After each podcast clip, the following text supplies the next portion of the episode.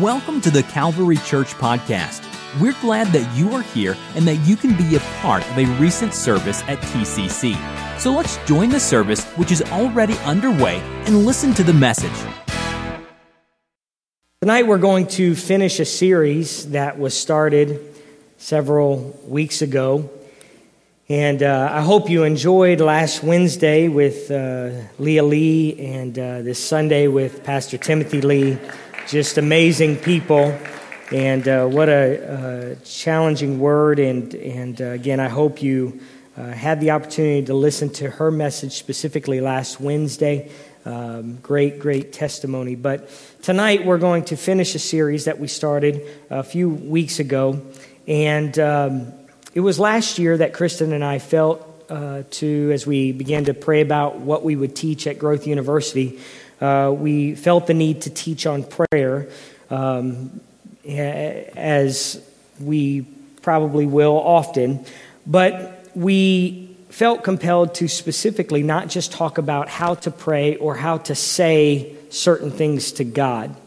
Uh, we felt that uh, we wanted to talk about the listening component to prayer, how to hear the voice of God in our life. And we uh, came across the resource. Some of you, I think, might have even went through it as a life group. We've done it maybe in different scenarios. But Mark Batterson's book, Whisper, uh, we used as a guide and have used to outline certain aspects of prayer. And I think it, it just gives us a, a kind of a platform to build the case that God wants to speak to us that our relationship with God is not a one sided relationship where we just talk to God and we hope that somehow it translates into action. We believe, and I think Scripture proves out in our own personal experience, that God is speaking to us. Exodus chapter 33, and this is just a little bit of an overview, but Moses would enter into the tent, and the Bible said the pillar of cloud would descend in verse number 9. The cl- pillar of cloud would descend, and, and the, he would stand at the entrance of the tent, and the Lord, the Bible said, would speak to Moses. The people would see it in verse number 11 tells us, Thus the Lord used to speak to Moses face to face as a man speaks to his friend. Isn't that a great way to talk to God? Someday that's how we're going to talk to God. But God wants to speak to us, and we can look through Scripture and we can look at it and realize that God was constantly speaking from the beginning of time all through Scripture to his people.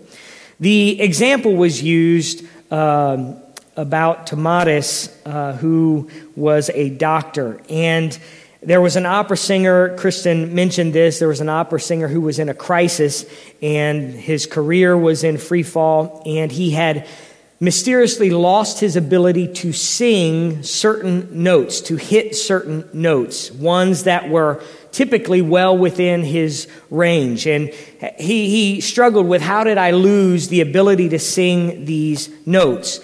And so the singer went to all kinds of ENT specialists and they uh, tried to help him, but they all came to the same conclusion. He had a vocal problem. There was something wrong with his throat. However, he visited Dr. Tomatis, and Dr. Tomatis realized there's something else going on here. And so he used a sonometer and discovered that the opera singer produced sound waves of 140 decibels um, at a meter's distance. That's how loud an opera singer sings. Some of you may think that our services are that loud. In fact, they're not that loud. Um, we keep them at 80 and 90, if I'm correct, 80, 90 decibels, which is typically around what Disney keeps their shows around. So, just for clarification, if anybody ever wondered, we know we've got some hot spots through the building. I'm helping Forrest. I'm just helping I'm helping just clarify something.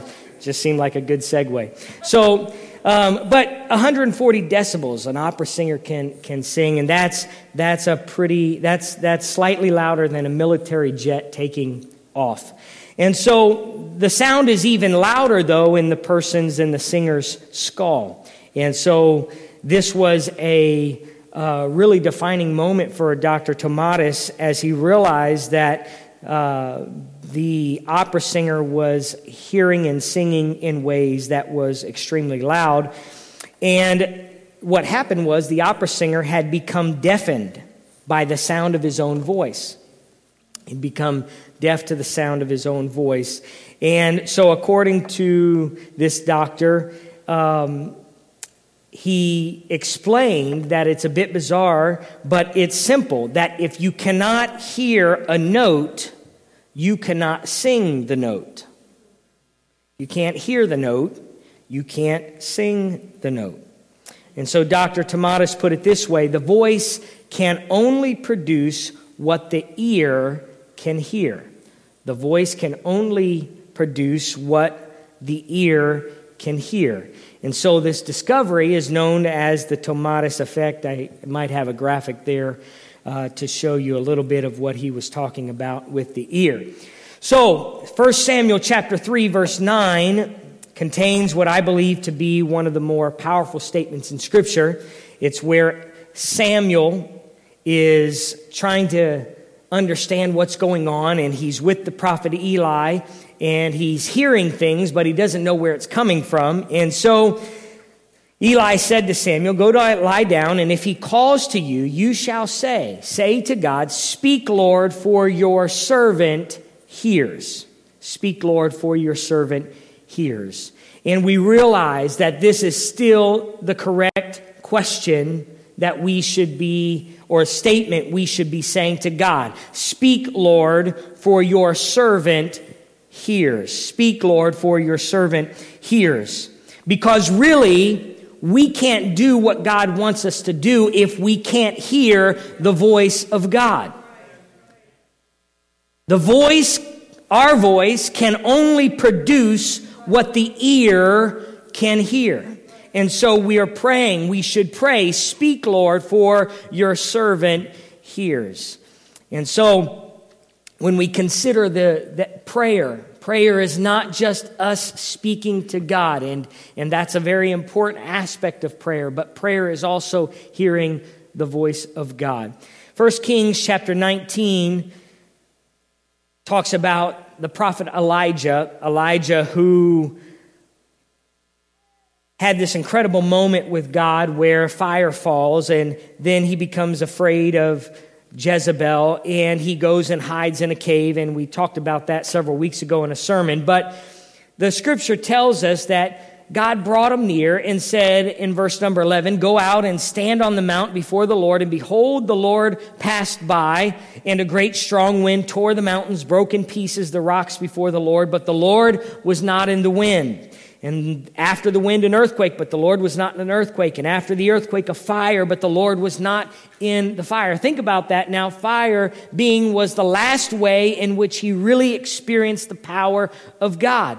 And sometimes we can get trapped into expecting to hear God the exact same way that we heard God the last time, or we had this incredible moment with God. And so we keep thinking that's the way he's going to speak to us again. But Elijah, God told Elijah, this is not how I'm going to speak to you. He said that after the fire, the sound of a low whisper. The low whisper. And what happens when somebody whispers?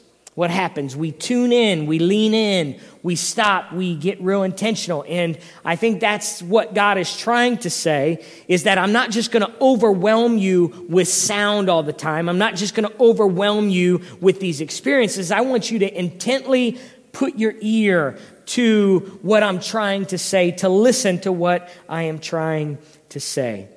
John chapter 10, verse 1 Truly I say to you, he who does not enter the sheepfold by the door, but climbs in by another way, that man is a thief and a robber. But he who enters by the door is a shepherd of the sheep. To him the gatekeeper opens, the sheep hear his voice, and he calls his own sheep by name and leads them out. When he has brought out all his own, he goes before them, and the sheep follow him. Why? Because they know his voice. Do you know the voice of God? Do you know the voice of God? It says, A stranger they will not follow, but they will flee from him, for they do not know the voice of the strangers. Isn't that powerful? And so, in considering prayer, considering our relationship with God, God wants to speak to us. And Sometimes it's easier to just hear ourselves. Sometimes it's easier to hear others. Sometimes it's easier to listen to the enemy in our life than to actually hear what God is trying to say to us. And so we're challenged by the thought is God's voice the loudest voice in our life? Is God's voice the most important voice in our life? Or is it our voice that's the loudest? Is it media's voice? Is it our families? Is it our the voice of our past that ends up being louder than everything else? Mark Batterson says we live in a culture where everyone wants a voice, but most have little to say. He says we need to listen more. We need to hear and recognize God's voice in our life. Why do we want to hear God's voice? So that again, we can bless others. This is not just for our benefit, so we can say we have this connection with God.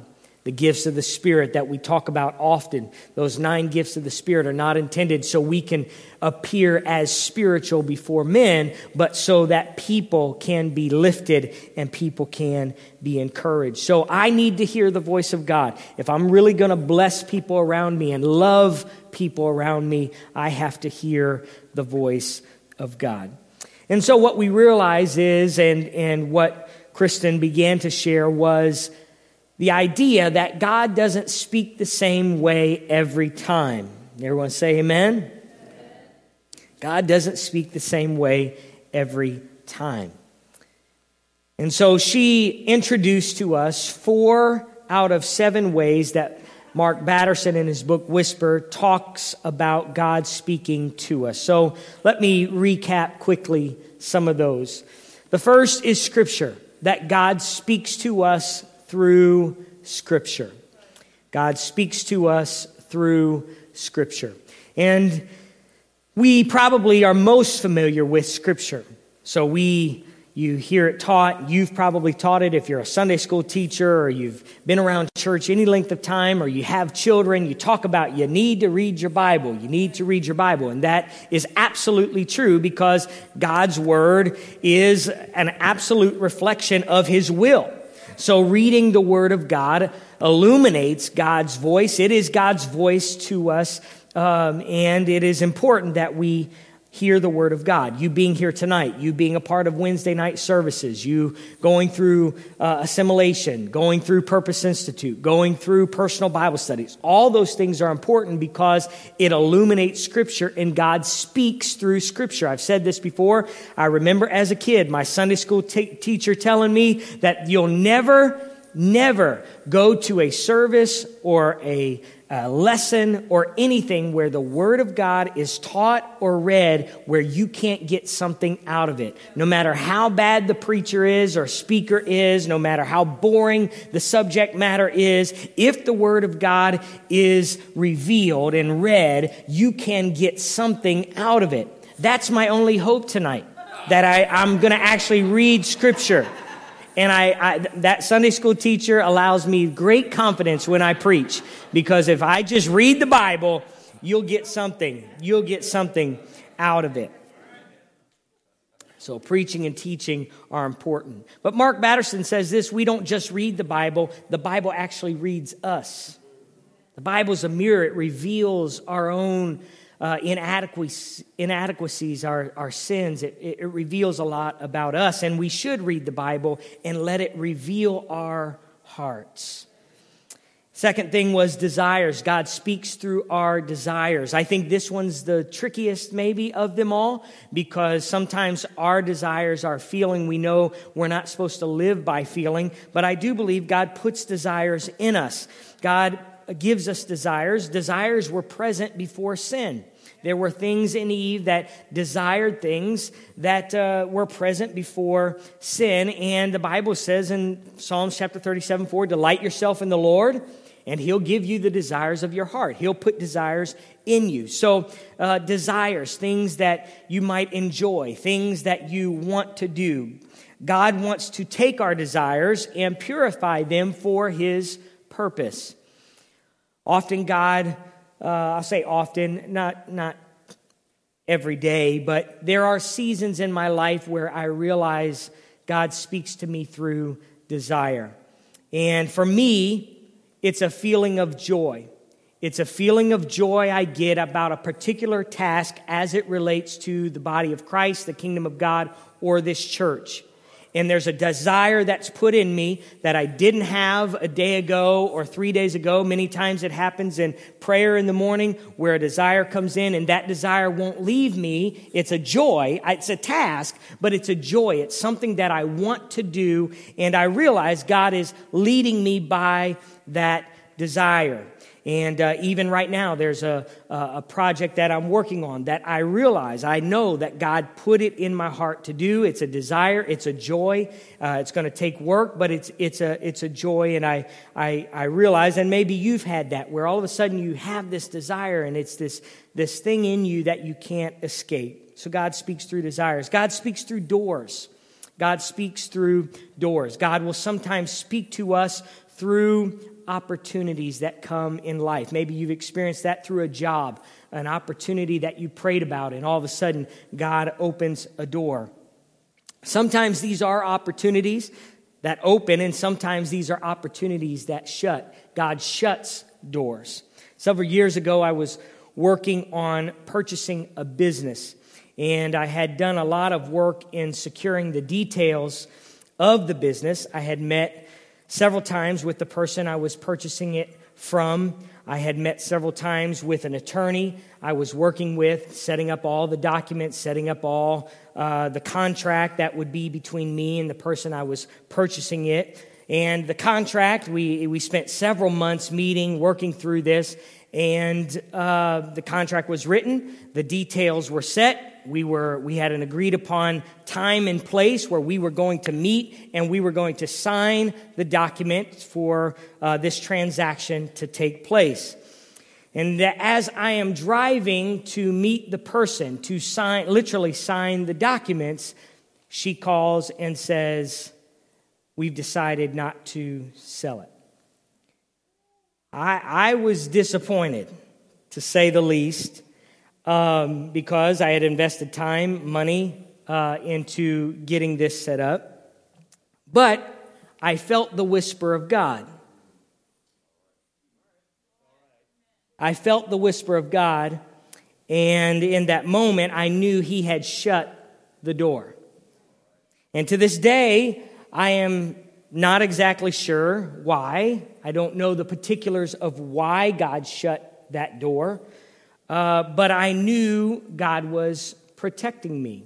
God was keeping me. This was before I was even elected pastor of this church. I was here, but I wasn't elected. I don't know if it has anything to do with any of that timing. I'm not trying to put that on God and, and try to force Him to give me an answer. All I knew was God had shut the door and I was okay with it.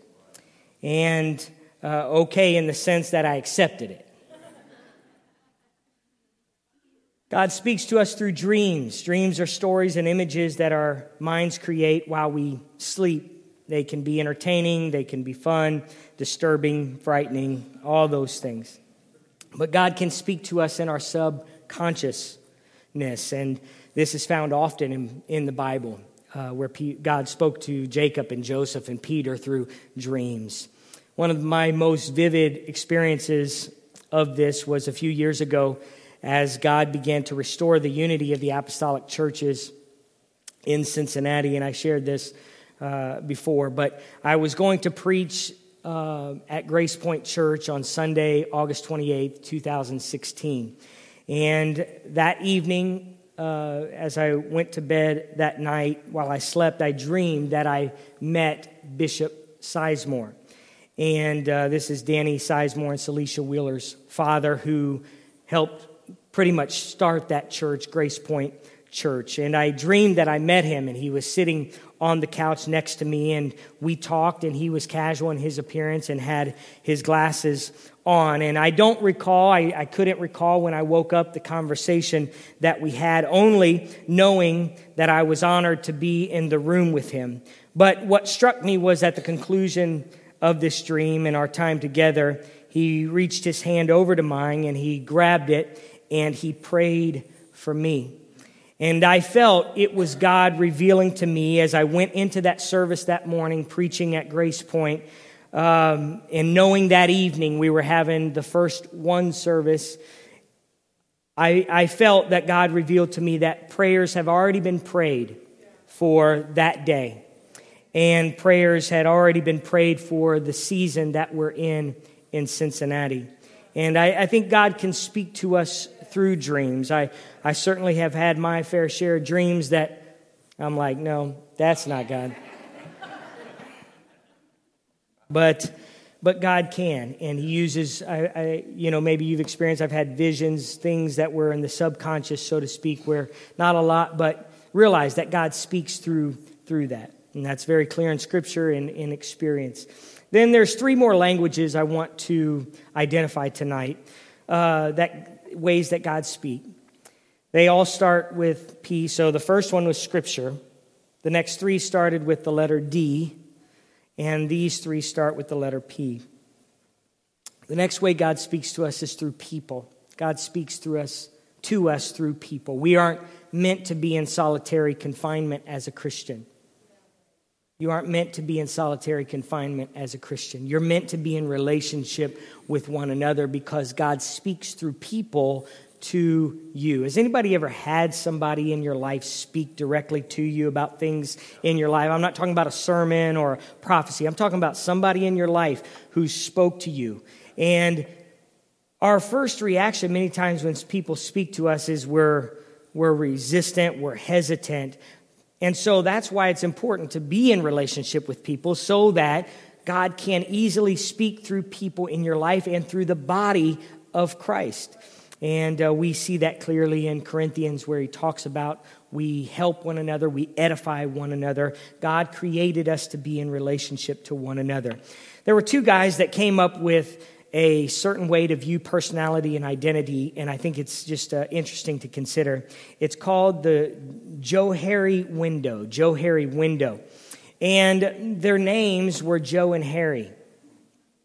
Thus the name Joe Harry. No lie, that's, that's it. Um, the Harry window is four quadrants that make up who we are. They, they identified four quadrants, and maybe you've heard this before. The first quadrant is called the arena quadrant. And so that's what you know, what you know about you and what others know about you. So if, if it's the things you know about you and the things that others know about you, it's your public persona that, that makes up an element of who you are, right? So that's your like Facebook life. That's what you post for everybody to see. And so it's called the arena, the arena quadrant. Then the second quadrant is the things that you know about you, but others don't know about you. And this is called the facade quadrant. And it's, it's what you know about you that no one else knows. It's who you are when nobody's watching. And it makes up who you are. Makes up who you are. And y'all are getting nervous. I'm not going to talk about that. Yeah, we, we get it. We got it. We're good. The third quadrant is the blind spot quadrant.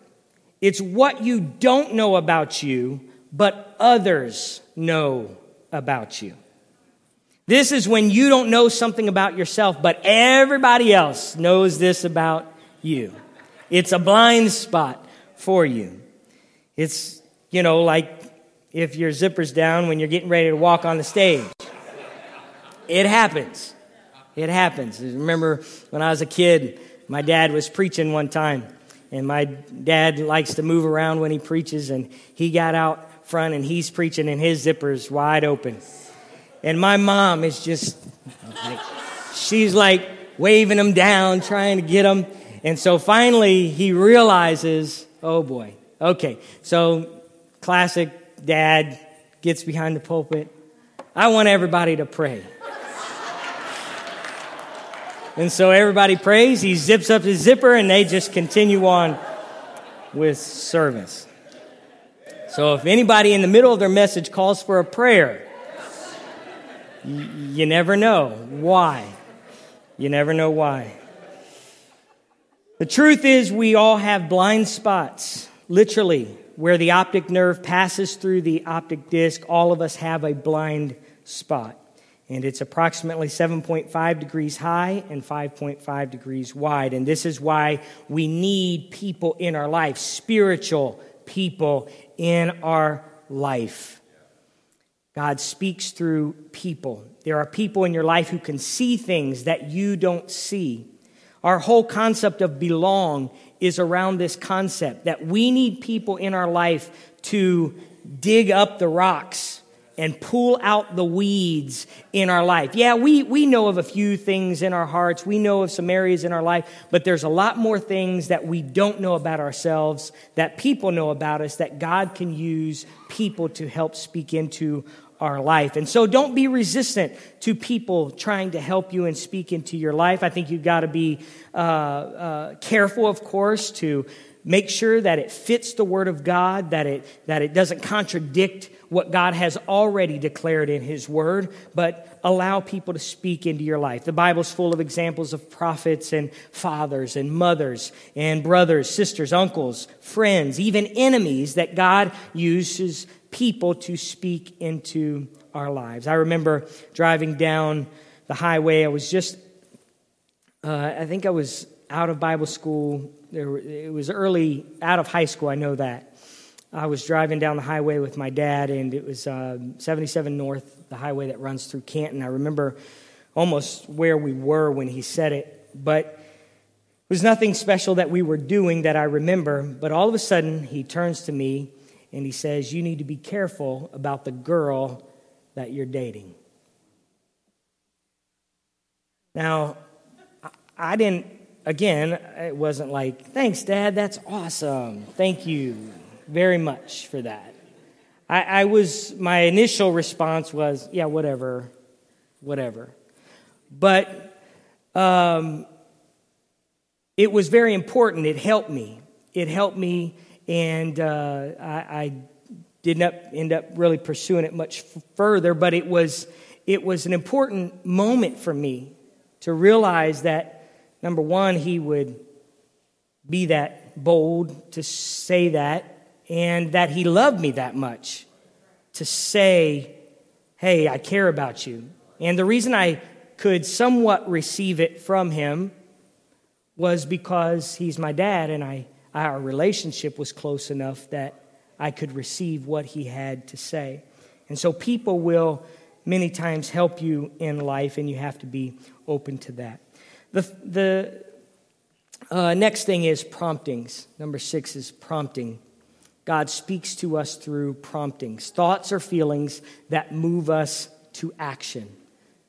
Now, this isn't a desire. This is not this is a little bit different than desire. This is not something I want to do and I feel this joy. This is just a prompting of, hey, you need to do this. And God speaks to us that way. Because effective action in our life is all about timing. Effective action in our life is all about timing. It's baseball season, weather's starting to get warm. I love baseball. Go Reds. Say, eh, meh. Um, okay. No, I like the Reds. It's, it's awesome. So, in, in hitting uh, a baseball, timing is everything. How many played baseball? You've played baseball, softball. Ladies, you can raise your hand. I see some ladies. Yeah. All right.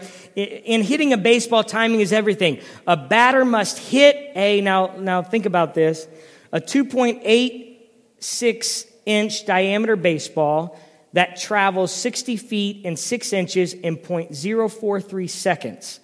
All right? This small projectile flying that fast, and it takes, it takes one fifth of a second for the retina to receive incoming messages. All right? And by then, the ball is already halfway to the plate. So a batter in professional baseball, by the time the ball is halfway to them, they are just now receiving the information that they need to swing the bat and hit the ball. The margin of error between a swing and a miss and a swing and a hit is just 10 milliseconds between whether somebody hits the ball or misses the ball. That's 15 times faster than the blink of an eye. And so, how do you hit a high inside fastball going 90 miles an hour or a wicked curveball that can break up to 17.5 inches? How do you do that? It's twofold it's vision and it's timing. It's vision and it's timing. Vision without timing equals a swing and a miss. Timing without vision equals a swing and a miss. Vision and timing are vital for us accomplishing God's work in the world. And many times, the promptings of God are necessary for us to accomplish His will. It's a nudge. Go pray for that person. It's a nudge. Go talk to that person. Text that person. Email that person. Reach out to that person. It's those quick promptings that have all to do with timing. And so realizing that God speaks to us through prompting. Now, if you're like me, I'm an introvert, I'm going to have a, I have an arguing match with God every time. Every prompting that comes, I have an arguing match with God. I don't know if that was really God. I don't know um, if I should do this. I don't. What if they get embarrassed? What you know? And it's really all about my pride. It has nothing to do with them. But we must be aware of the timing we are in. Discerning the voice of God requires an internal clock that perceives his promptings. Biblical examples, King Solomon said, For everything there is a season and a time for every matter under heaven. The men of Issachar had, had what? Understanding of their time. This has been something I feel like the Lord has um, helped me, been patient with me about. It's something that I've wrestled with since I was uh, early. Uh, I can remember wrestling with the promptings of God as a, as a teenager in high school and being prompted to talk to people, prompted to uh, pull over and uh, talk to people on the street, those kind of things. I, I remember that the learning, trying to learn and about the promptings of God. But specifically, the, over the last number of years with the purchase of the Bishop Center. God has really helped me and been patient with me and shown me the value of promptings. I have a, kept a journal as the whole Bishop's Center thing unfolded. Uh, and for, for me, we, we, we started the uh, capital campaign, the Promise Project, in, in 2014. So in May or April of 2014.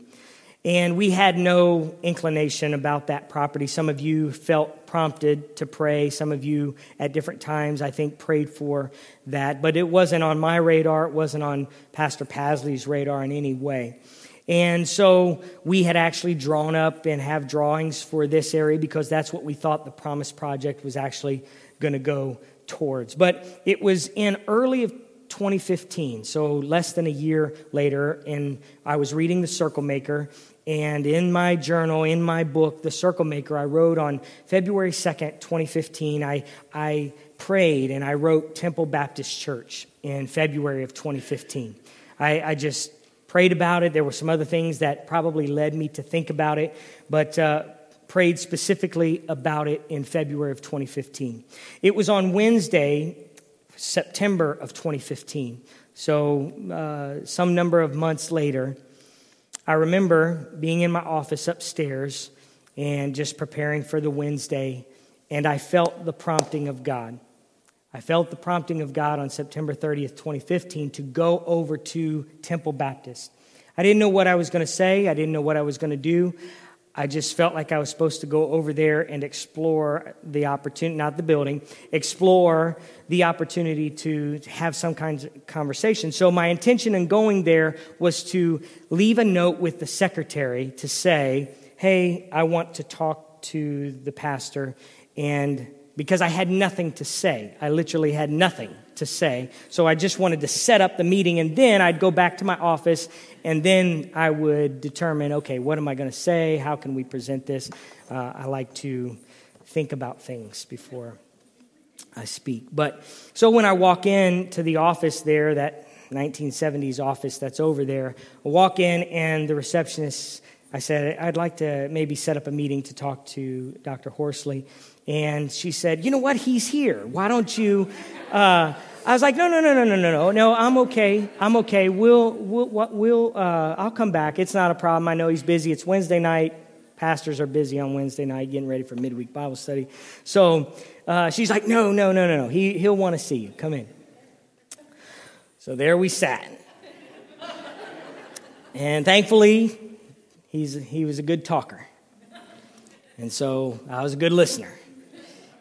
And so he talked and he talked, and I, but I was, I knew, I knew God wanted something in the moment, and I'm waiting for the prompting of God. I'm waiting for the moment, and I, I remember the moment. I'm not going to bore you with that, but I remember the moment in the conversation where God gave me what to say, and so I asked him, you know, if you ever decide to sell this property, we would be interested in purchasing it.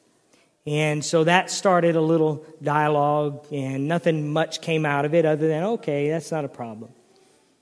And so I left feeling good that he was open to. He didn't shut me down. I felt good that he didn't shut me down. But it would be then February of 2016 that again I felt to go over there. We didn't have any further dialogue, didn't do anything else. But so, again, four or five months later, I felt back to go back over there. But in my journal, I, I had to be honest. I said, felt to go over to Temple Baptist to talk to him again, but felt fear and didn't go. It was that prompting I, because I, I, I knew what I wanted, but I started you know, backpedaling. Nah, I don't know. Maybe I'm being too forceful. Maybe I'm, you know, you start justifying everything. But then on March 2nd, 2016, I stopped by. Nobody was there, and I don't think we have AV or anything, but I have a note. I, I left, this time I left the note. Nobody was there, and that's when I explored the building looking for Pastor Horsley. And uh, so I left a note and I took a picture of that note when I left it. I took a picture of it. And um, again, didn't know anything. And then two days later, Pastor Pasley and I went over there and talked to him and began a dialogue where he said, Make us an offer. And, you know, fast forwarding all of that when i look back when i look back and realizing that then it went into foreclosure and we were prepared we knew our ears were to the ground we were set up we were ready to go i look back and i realize how valuable the prompting of god was that just simple prompt of god that brought fear. There was no joy in it for me. There was no, like, this is a great desire. It was an awful feeling it, and, and I just look back on that and I realize God's teaching me, I hope He's teaching us to just be obedient to His promptings, to be obedient to what He's trying to do. And it's not this grand voice from heaven, it wasn't a sermon, it was just this quick nudge of the Spirit. Nothing dramatic. I wasn't even praying when I felt to go over there. I just felt the nudge of God. And so I realize how valuable promptings are. And so when God prompts us to pray, we should pray. If He wakes us up in the middle of the night, just pray. If He prompts you to fast, don't wait for somebody to put out a call to fast, fast. If He prompts you to serve somebody or help somebody or speak to somebody, how many things maybe we miss because it's all about timing. I realize sitting today actually how close we were maybe to missing that. Not, and maybe God would have spoke to somebody else, and I hope He would have. But I, I realize that we can somehow sometimes miss that window, that clear window that God has. And so I encourage you to do that in our services. Obey the promptings of God. Even if it seems silly. I remember, Charlotte, you shared something early years ago about somebody you felt prompted to pray with and to the gifts of the Spirit, and you felt like what God was telling you to say was very silly.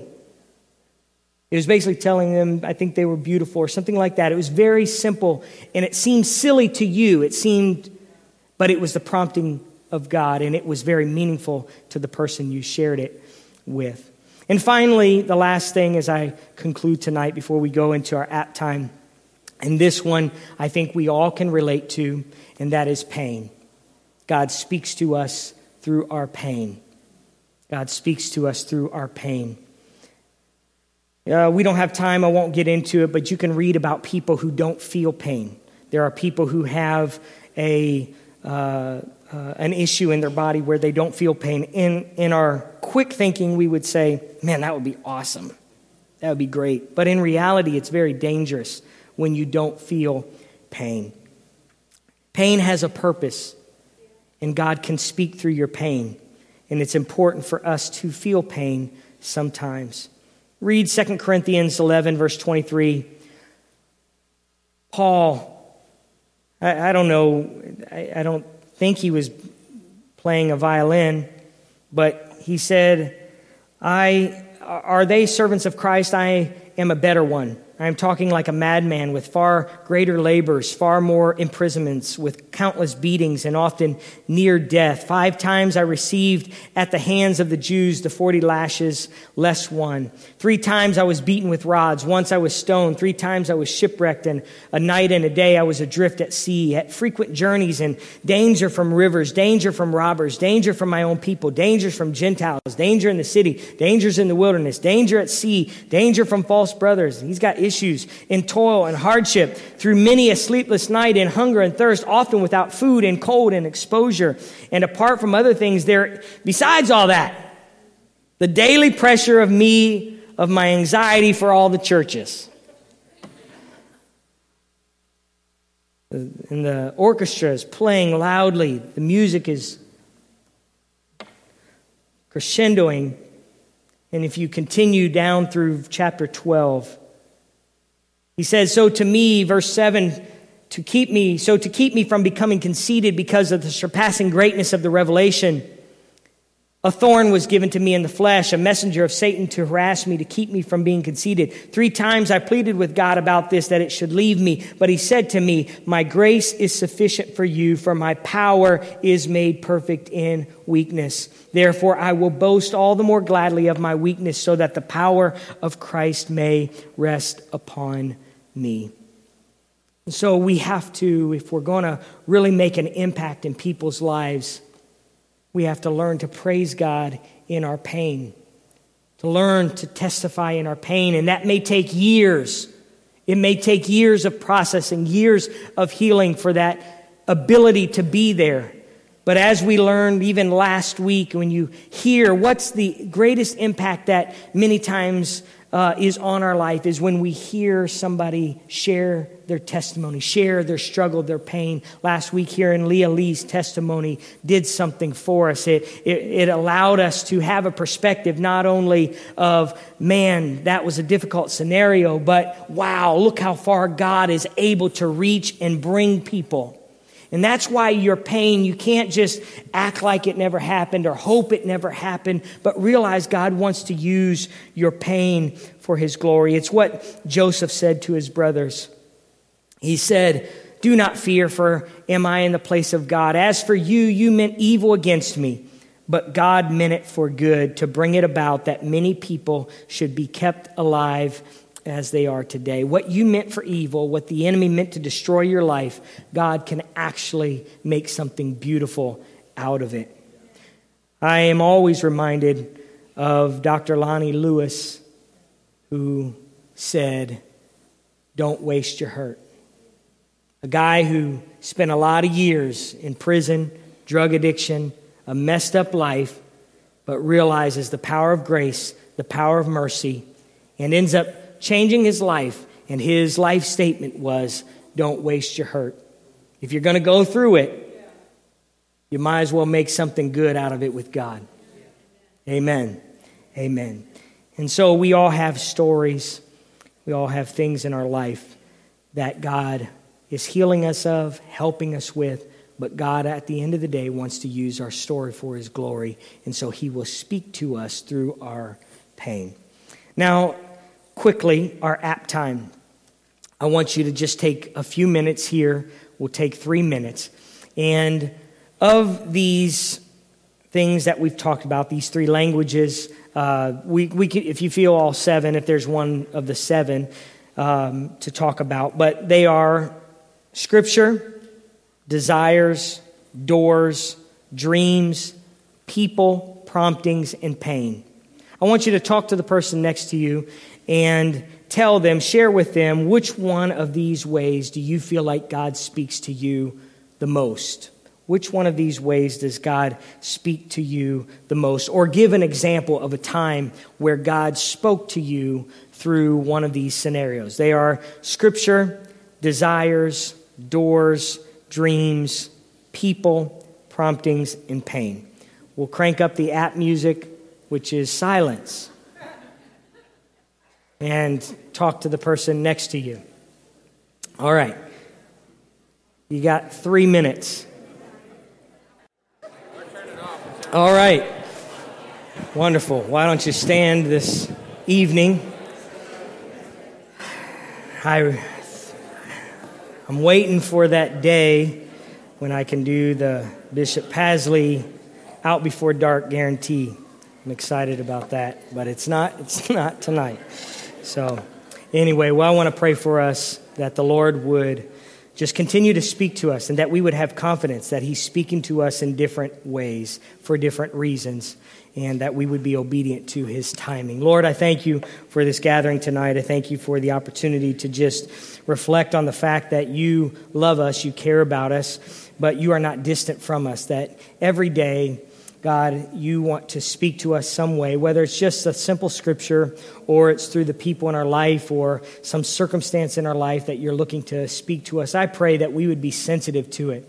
That as we bow our knees in prayer every day, as we read your word every day, as we fast weekly, I pray, God, that you would speak to us. Let the clarity of your voice be heard so that we can speak what you're asking us to speak, God, because we cannot say anything that's of you without hearing your voice. And I pray, make your voice clear to us that we would accomplish your great work in this city. In Jesus' name, amen. This podcast was brought to you by the Calvary Church in Cincinnati, Ohio.